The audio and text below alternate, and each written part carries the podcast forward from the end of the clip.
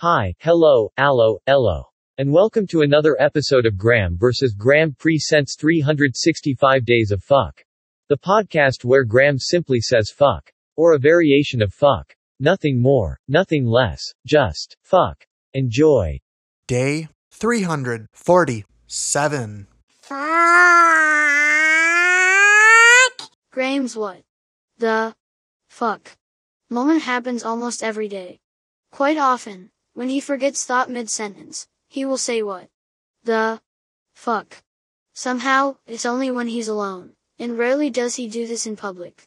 That right there is what the fuck. With all of that out of the way, if you have not yet subscribed to Graham vs. Graham presents on your favorite podcast platform, you should do so, and you can tune into all of the Graham vs. Graham presents short podcasts for short attention spans.